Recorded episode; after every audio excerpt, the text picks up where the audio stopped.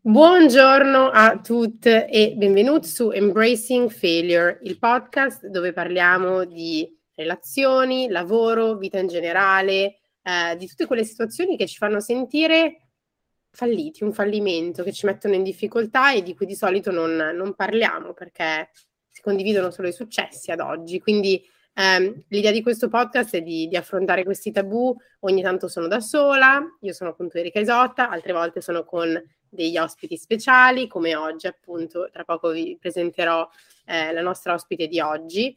Um, una delle cose che voglio ricordarvi come sempre, come primo disclaimer, è che io ovviamente non sono una professionista in ambito sanitario, quindi tutto quello di cui parlo qui è come se fosse una chiacchierata tra amici. Eh, ci sono anche dei professionisti come nella puntata di oggi, quindi eh, il mio consiglio è sempre ovviamente se siete in una situazione di disagio eh, che va ben oltre quello che si riesce, si riesce, a gestire, come appunto quello di cui parleremo oggi, che è perché scappiamo dal dolore, perché non affrontiamo il dolore, perché ci fa paura, um, è di chiedere aiuto e di rivolgersi appunto a un professionista. Come sapete io sono una grande advocate di tutto questo perché eh, faccio terapia ormai da un paio di anni, seguo, sono seguita da una psicoterapeuta e mi trovo molto bene, quindi non, fa- non faccio altro che consigliarlo, lo faccio una volta a settimana, eh, lo faccio quando nella mia vita le cose vanno peggio, vanno meglio, insomma lo faccio sempre, è un po' una, un self-care comunque, un prendersi cura di me, un prendermi cura di me.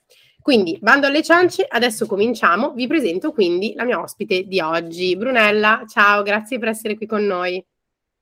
Ciao, buon pomeriggio a tutti. Eh, io sono, sono, Brunella, sono una, una, psicologa e sono una specializzanda in psicoterapia familiare e ho deciso, diciamo così, di, di, di partecipare a questa puntata principalmente per il nome del podcast, cioè per me l'idea di non tanto abbracciare il fallimento tradotto, ma proprio di anche abitarlo, eh, arredarlo, eh, mi, insomma mi sembrava una buona idea, soprattutto come diceva Erika, mh, nei momenti in cui le cose vanno bene, ma anche nei momenti in cui le cose vanno male, perché ci sono dei piccoli fallimenti anche quando tutto sommato la nostra vita non va poi così tanto male. Per cui sono molto contenta di essere qui e, e spero che questo podcast e questa puntata possa servire a qualcuno o a chiedere aiuto o semplicemente a fare un, insomma, una riflessione in più. Perfetto, guarda, io ti ringrazio, Brunella, è un piacere averti qui e sono, sono contenta, non vedo l'ora appunto di parlare dell'argomento di oggi. Um, l'argomento, ecco, diciamo, lo spunto della puntata di oggi mi è venuto da una recente lettura, eh, che è sul, così solitamente che nascono questi podcast, che leggo qualcosa, una conversazione con qualcuno e mi rendo conto che, ah, c'è una riflessione interessante, allora prendo le note del telefono e la scrivo. Um, e questa riflessione sul dolore è nata da un libro che sto leggendo che si chiama The Atlas of Emotions, quindi l'Atlante delle emozioni, immagino sia il titolo di Brené Brown, che è una nota, um, lei si fa chiamare emotional theorist, quindi come una teorista emozionale, emotiva, non so, non saprei come tradurlo, um, e parla sostanzialmente di come navigare le emozioni e nell'introduzione dice quante volte eh, chiediamo alle persone come si sentono e ci sono principalmente tre gruppi, felice, triste, arrabbiato. E fa quando poi ehm, è vero che tutto forse può essere ricondotto a dei grandi gruppi che poi a seconda appunto delle, eh, delle correnti o dei, dei belief diciamo sono, possono essere diversi. Eh, però lei quello che dice fa è che comunque quando riusciamo ad andare nelle nuance, nelle sfumature di tutte queste emozioni, riusciamo ad avere anche un, una comprensione maggiore di quella che è la nostra situazione. Se io invece di dire che sono felice di qua sono sorpresa o insomma diciamo che è, è anche un modo di eh, il linguaggio che parliamo alla fine diventa la casa che abitiamo e così è tutta la storia che ci raccontiamo. In uno degli ultimi episodi parlavo proprio di questo Truman Show che tutti ci costruiamo perché ognuno vive nella propria narrativa di come ci raccontiamo il mondo e di che narrativa diamo ai buchi che vediamo nelle storie che abbiamo intorno. Quindi il linguaggio diventa essenziale. E lei diceva, quando manca effettivamente il modo di descriverlo, le cose ci fanno più paura, perché non sappiamo come navigarle. Quindi ci manca effettivamente il linguaggio per, per descrivere queste emozioni, eh, che possono essere sentimenti o risposte. E quindi da lì mi sono chiesta, perché fuggiamo dal dolore? Perché è una cosa che io ho fatto spesso eh, per tanto tempo, quando ho cominciato a fare psicoterapia, per tutto il primo anno quasi non, non ho parlato di quelli che erano i veri problemi, ma restavo sempre molto in superficie. E allora ho fatto un'analisi, diciamo, sul, sul, sul mio percorso e mi sono detta che cosa ha sbloccato il fatto che io ne parlassi, che lo affrontassi e che mi sentissi anche più a mio agio nell'abitare questo fallimento, questi, que, che poi il fallimento di nuovo è soggettivo, è qualcosa che io percepivo come fallimento. Um, e quindi da qui insomma la domanda. Quindi io ti rimbalzo un po' la domanda, Brunella, e ti dico, ma secondo te perché scappiamo dal, dal dolore? Che cosa comprende anche questo dolore da cui fuggiamo? Ma, um, ma se lo sapessi prima di tutto ve lo direi subito, ma purtroppo non lo so eh, precisamente. Mm, mi, mi, mi sembra interessante la domanda e mi sembrerebbe interessante anche farne un'altra dopo, cioè perché sfuggiamo dal dolore o perché evitiamo il dolore, ma anche cosa comporta non farlo, cioè cosa significa andarci attraverso o comunque sentirlo, perché mh, mm, mentre alcune emozioni, eh, anzi forse in realtà tutte, nel primo momento in cui le proviamo, no, ci investono, quindi le sentiamo, poi dopo un po' può entrare in atto il, il, meccanismo di difesa, cioè inizialmente le senti e non puoi farci niente, poi dopo cognitivamente decidi un pochino come affrontarla e quell'emozione e quindi cosa, cosa significa provare dolore? Provare dolore sicuramente significa rallentare e, ehm, e anche vedere se stessi in un momento di difficoltà, cioè dire ok, io sto provando questa cosa perché c'è qualcosa che non va, qualcosa che non sta funzionando, qualcosa che è successo e quindi in un certo senso il dolore è un po' la, la doccia fredda che ti ricorda che qualcosa non, non è come tu vorresti. E Adesso nel nostro mondo e nella nostra società l'idea di rallentare, quindi di non essere efficace, di non essere smart, di non essere veloce perché, nel, perché hai un problema o anche perché non c'è la, la forza di, di, di, di agire, di fare qualcosa, è davvero molto poco concesso. E, e sì, secondo me è davvero anche molto generazionale lo vedo anche effettivamente guardandomi indietro, cioè non solo la nostra generazione, ma basta insomma guardare i nostri genitori, quante cose non, non hanno detto, qual- quante cose hanno omesso perché um, provava, cioè l'idea di, di, condividerle significava mettere sul tavolo tutto il dolore. E, e quindi secondo me il dolore poi si collega anche a quelli che vengono chiamati segreti, cioè quelle cose che nessuno dice, che nessuno condivide, che poi si cioè, si incistano, rimangono là e a un certo punto mh, mm, vengono i sintomi, cioè i sintomi del disagio, come, come dicevi tu, da, da, un paio d'anni fai la psicoterapia. Io cioè, manco 30 anni, ne ho fatti 10 di anni di terapia e, mm, perché diciamo, il mio dolore chiedeva di essere visto e quindi quando poi il dolore te lo chiede, in un certo senso tu devi seguirlo. E il problema è che tante persone non hanno, sia non sanno riconoscere le emozioni che stanno dentro il dolore, perché di base il dolore non è un'emozione. Eh, il dolore è fatto di tante emozioni, tra cui sicuramente la tristezza e la rabbia. E, ehm, e quindi, mh, mm, prima di tutto, riconoscerle, cioè nemmeno etichettarle, ma anche dargli un, dargli un nome o anche un, una sensazione, cioè cosa sento quando sono arrabbiato e quindi la rabbia mi ricorda quella sensazione corporea, no? E già questo è difficile per le persone. Molte persone dicono non so che provi, come stai, boh. Tu dicevi ci sono tante maxi categorie, no? Di come le persone rispondono al come va. Ma magari qualcuno mi dicesse così nel dettaglio, sono triste, sono felice. Cioè io quando vedo i miei pazienti dico come va, No, boh, così, dico sì, ok, come no, bene, come, esatto. Eh, a metà, una... oppure è anche molto interessante che partono dicendo che stanno, vabbè, alla fine bene, tutto ok, ho avuto solo un attacco di panico, oppure così, e poi se vai un po' oltre ti tirano fuori una caterva di dolore. E, ehm, e bisogna ascoltarsi, cioè bisogna essere coraggiosi per non evitare il dolore credo che questo sia anche importante. Io sono d'accordo. Una cosa che hai detto mi ha, mi ha molto colpito, che è quella del, della società di immediatezza in cui viviamo e la connessione con anche, con anche diciamo, la generazione dei nostri genitori o dei nostri nonni. A me quella dei, dei nostri nonni, secondo me, è ancora più palese. Adesso, ovviamente, io eh, non ho conosciuto tanti bisnonni o altro, quindi non saprei andare più in là. Um, però mi sono resa conto che questo bisogno di produttività, um, io ho letto un articolo recentemente che parla di come da human being, quindi esseri umani, siamo diventati dei fattori umani, human doing. Quindi c'è sempre questa enfasi del fare, dell'essere produttivi, essere efficaci, essere efficienti, fare cose. Eh, basti pensare a come viene percepito, per esempio, qualcuno che va fuori corso in università o una persona che eh, a 30 anni ancora single, tutta la serie di pressioni che vengono imposte dalle persone intorno a noi eh, e che in realtà se ci pensiamo è solamente un, un po' l'apoteosi di quello che era ehm, la vita dei nostri genitori prima. Perché comunque c'erano tutte queste regole, questi paletti, queste cose, quindi loro all'interno dei paletti riuscivano a starci più o meno.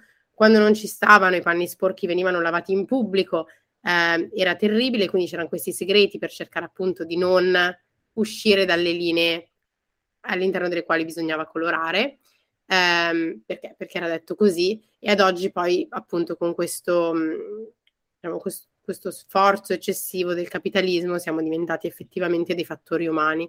E questa cosa mi ha fatto veramente riflettere perché non c'è spazio per ascoltarsi, non c'è spazio per fermarsi, non c'è spazio per avere un percorso che sia il proprio, perché per quanto le persone sono incoraggiate a essere la versione migliore di se stessi o whatever that means.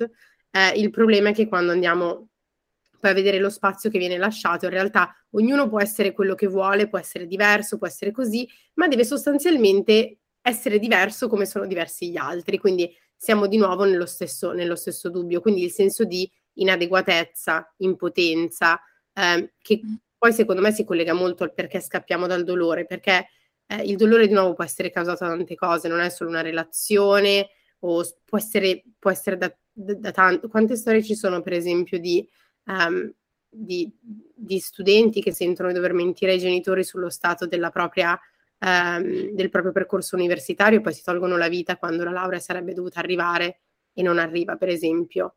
E tutte queste cose qui sono estremamente pericolose perché sono dei grandi dolori a cui non è stato dato spazio, sia all'interno della famiglia o così. Quindi che cosa può fare una persona che fa una riflessione, si rende conto che non ha lo spazio per il proprio dolore o che lo sta soffocando, che lo sta... perché di nuovo, eh, come diciamo prima, il problema non è eh, neanche patologizzare, come ti avevo detto, puoi da- darmi pat- patologizzare, sì, il, um, il, il, l'evitare in sé, perché mm. è sostanzialmente una fase del dolore, il denial, per esempio. E, um, però secondo me c'è tutto un discorso che poi va aperto a dire ok, però se mi rendo conto che non ho questo spazio, come creo questo spazio? Quindi io non so, tu hai dei, dei consigli magari di qualcosa che hai visto con, nella tua storia o con, con i tuoi pazienti di eh, modi di riuscire a sviluppare consapevolezza? Ehm. Ma allora io um, credo, almeno Mhmm, nella mia storia, poi quello che vedo con con i miei pazienti è quello che ho visto anche nella mia storia, nel senso che è vero, ognuno di noi ha il proprio bagaglio, però effettivamente siamo accomunati dalle cioè siamo fatti della stessa veramente sostanza, no? anche se le nostre storie si declinano in modi differenti. Io credo che la prima, uh, la prima cosa da, da, mh, mm, da, tenere a mente è che nel momento, in, cioè sempre più persone si rendono conto di non avere spazio e sempre più persone chiedono aiuto. Questa cosa mi ha molto colpito, soprattutto in quest'ultimo anno, davvero i miei pazienti sono tutti giovani ventenni e mm, un po' mi angoscia, nel senso che io ho veramente pensato: "Oh mio Dio", cioè, mhmm, alcuni anche con delle difficoltà grosse. Ehm, quindi sicuramente più persone dicono: "Okay, ho un problema, chiedo aiuto perché da solo non ce la faccio".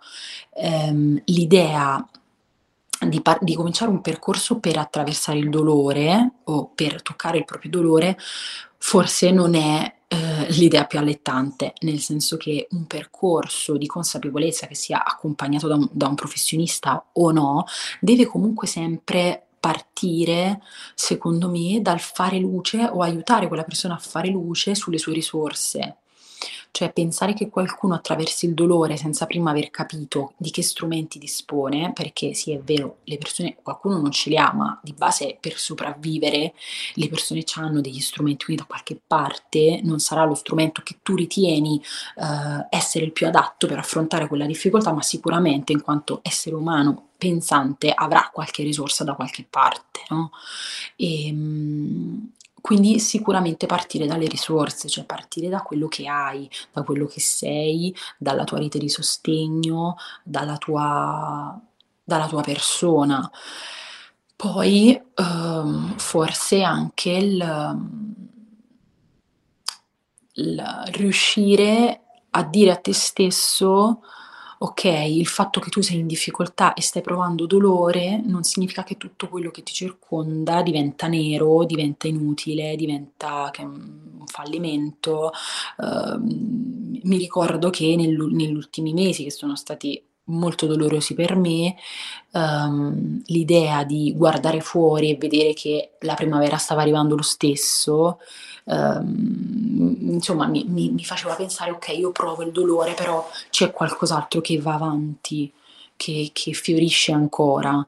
E, e, questo è un po' quello che cerco di dire anche ai miei pazienti, cioè abbi il coraggio di guardare quello che, che c'è con attenzione, perché credo che insieme a questo che dicevi prima tu dell'immediatezza, dell'essere ehm, sempre attivi, c'è anche, e tu dicevi non ci sono dei paletti paletti, cioè ci sono dei paletti, in realtà secondo me nella nostra generazione i paletti visibilmente non ci sono, cioè tu non li vedi, uh, dicono sì, puoi essere quello che vuoi, puoi stare con un maschio, con una femmina, con so, con qualcun altro, ma alla fine il paletto c'è sempre, no? tu lo senti, anche se mm, ormai nemmeno nessuno lo dice, no? ma solo il fatto che tu fai qualcosa che sai essere un po' fuori dai paletti che hanno messo. C'è un e... sottobosco no, di comunicazione non verbale in tutto questo, quindi di paletti che non vengono detti, però che ci sono, sono assolutamente d'accordo. Sì, che passano attraverso anche quella passività, aggressi, passivo-aggressivo, mm. cioè quella,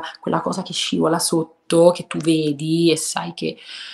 Ma insieme a quello c'è anche tanta difficoltà delle persone ad essere attenti.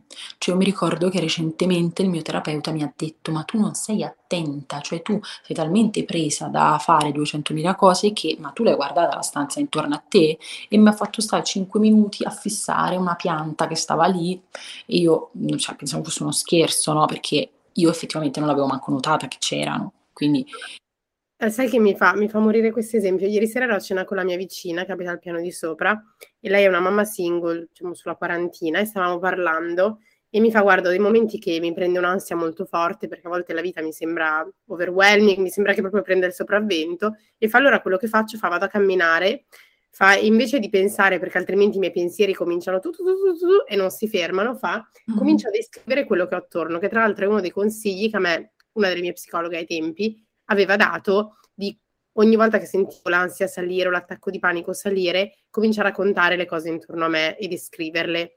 Um, e secondo me eh, questa mancanza di essere presenti nel presente è una cosa che ci, ci impatta comunque perché siamo sempre focalizzati su qualcos'altro e il nostro attention span è bassissimo, tra l'altro. Mm.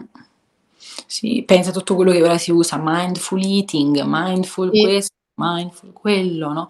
Proprio l'idea di essere presenti, cioè di prestare attenzione a quello che stai facendo in quel preciso momento, perché la tendenza è sempre quella di distrarci, perché stare, ma non soltanto nel dolore, anche nelle, nelle cose piacevoli, ti rendi conto che a un certo punto senti il bisogno di switchare da un'altra cosa, perché diventa troppo uh, assorbente, cioè ti, ti prende troppo.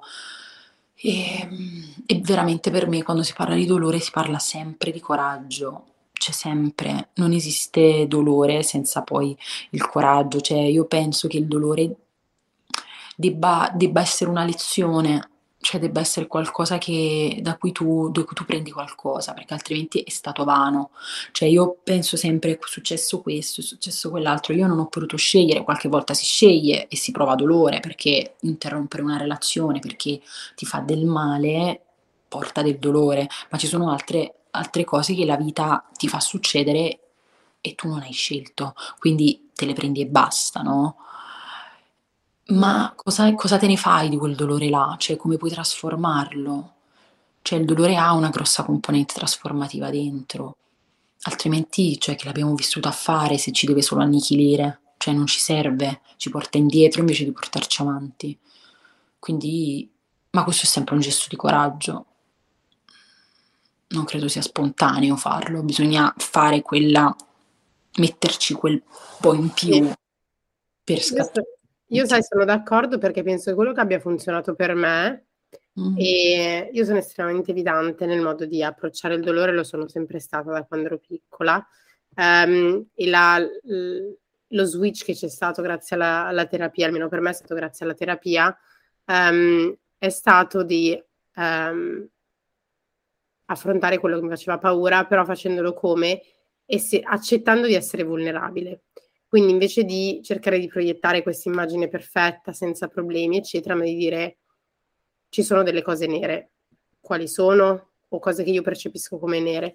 E, mm. e per esempio per me questo spazio qui di condivisione del podcast è diventato un, eh, quasi una, una terapia aggiuntiva settimanale per dire è un momento di riflessione dove prendo, mi guardo dentro, sono vulnerabile e mm, come dicevi tu alla fine è vero che siamo tutti diversi ma siamo anche tutti uguali e ogni settimana quando le persone poi mi scrivono e dicono grazie per quello di cui hai parlato, mi ha fatto pensare a questo, l'ho ascoltato, non sono d'accordo, qualsiasi cosa, però mi ha fatto capire che essere vulnerabili per me è stato per esempio esserlo con gli altri, perché il mio problema era la percezione che gli altri avevano di me, eh, mi ha aiutato tantissimo ad accettare il fatto che tutti siamo dei work in progress e tutti stiamo facendo tanta fatica, perché alla fine è così.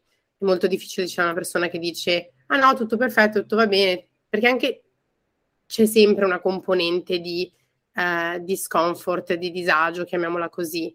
Assolutamente, ma io credo che però, per esempio, io sono completamente l'opposto, nel senso che me ne sono accorta facendo questo lavoro adesso, che a volte io chiedo ai miei pazienti come va e loro mi rispondono e dicono no, a lei come va? Io rimango là imbambolata perché dico, Dio, mo che gli dico, mica gli posso dire che in realtà fino a 5 minuti stavo strappando i capelli dal pianto, no? Cioè ti viene quella roba che dici, che dico? E lì ho iniziato a capire che in realtà era giusto che io in parte, diciamo, mh, mm, con un po' di filtri, potessi dire loro davvero io come stessi, quindi nei momenti di dolore dicevo è un momento doloroso, nei momenti felici dicevo che stavo bene, nei momenti mm, inutili dicevo che erano dei momenti inutili, no? Però questo mio uh, aspetto, che ovviamente sul lavoro è diverso, nella vita reale è proprio davvero, davvero, davvero l'opposto. Cioè, a me se qualcuno mi chiede come va e io tipo sono disperata, dico no, sono disperata e, e gli dico pure il motivo, no? E molte volte le persone si spaventano e, e, mi reputano pesante perché li angosciano l'idea che io gli dica proprio in faccia qual è il mio problema e io lo dico pure dettagliato. Quando in realtà sei una persona che ha solo rimosso quel filtro che abbiamo poi tutti a un certo punto sì. nella vita. Però se tu incontri qualcuno che in realtà ha pure doppio di filtro, quando tu gli dici una cosa di queste risponde con rifiuto, cioè si allontana e dice oddio, mi ricordi che in realtà c'è quel pezzo lì che io nego. Eh, non ho ancora affrontato. Esatto, sì, esatto. È una bellissima riflessione, Brunella. Io ti ringrazio tantissimo perché sono, ti ascoltavo veramente incantata. Sono, mi piace parlare di queste cose anche perché veramente io fino a poco tempo fa non facevo molta fatica a parlarne e dico sempre di questo, di come la mia vita fosse, fosse un insieme di specchi dove io mi ci, mi ci specchiavo eh, e sostanzialmente tutte le persone che incontravo erano specchi e mi rinviavano un'immagine e non mi sono mai guardata in realtà nel mio specchio per accettare che cosa vedessi io, che cosa ci fosse in me. Um, quindi anche questa conversazione è un, è un bellissimo diciamo, monito per, per ricordare questo, questo, e ricordare che, eh, che forse da, appunto, da fattori umani dobbiamo tornare a essere esseri umani e l'empatia, la compassione, l'essere presenti, che adesso sono parole anche utilizzate molto, però hanno un significato. E non dovremmo in realtà aver bisogno che qualcuno ci dica di fare mindful eating, walking o qualsiasi cosa. in teoria come esseri umani dovrebbe essere qualcosa che facciamo perché esistiamo, siamo presenti. Quindi ti ringrazio tantissimo per essere stata qui con noi, è stato un piacere averti in questo episodio. Spero che ne potremo fare altri in futuro, chi lo sa. Se hai qualcosa di cui venire a parlare, ovviamente sei la benvenuta nel mio salotto virtuale. Grazie. E, ehm, e niente, non so se vuoi lasciare magari qualche eh, messaggio alle persone, se ti possono trovare sui social o da qualche parte, appunto per seguire magari quello che condividi. Sì, uhm, io su sui social, mhmm, mi chiamo Brunella Villari, che è il mio nome e il mio cognome, quindi se lo scrivono lo trovano, e sicuramente utilizzerò questo spazio per prendere spunto per un per un futuro post, in modo che rimanga anche un po' visibile e, mhmm, leggibile oltre che ascoltabile. Perfetto, Quindi io ti ringrazio tantissimo. Vi Grazie. ricordo ancora che appunto eh, se il podcast vi è piaciuto così o anche se non vi è piaciuto di farmelo sapere perché mi piace sempre confrontarmi poi. Il podcast purtroppo è molto piatto, soprattutto quando lo faccio da sola, oggi un po' meno, oggi molto meno, però la cosa è che quando si riesce a, ad avere un confronto anche con chi ci ascolta dopo è molto bello, quindi se avete voglia di scriverci per mandarci i vostri pensieri mi trovate di nuovo su Instagram come Erika Isotta. Um, e nulla, se avete bisogno di aiuto, chiedete aiuto, non c'è niente di male a chiedere aiuto, questa per me è stata la lezione più grande degli ultimi sei mesi. E niente, a presto.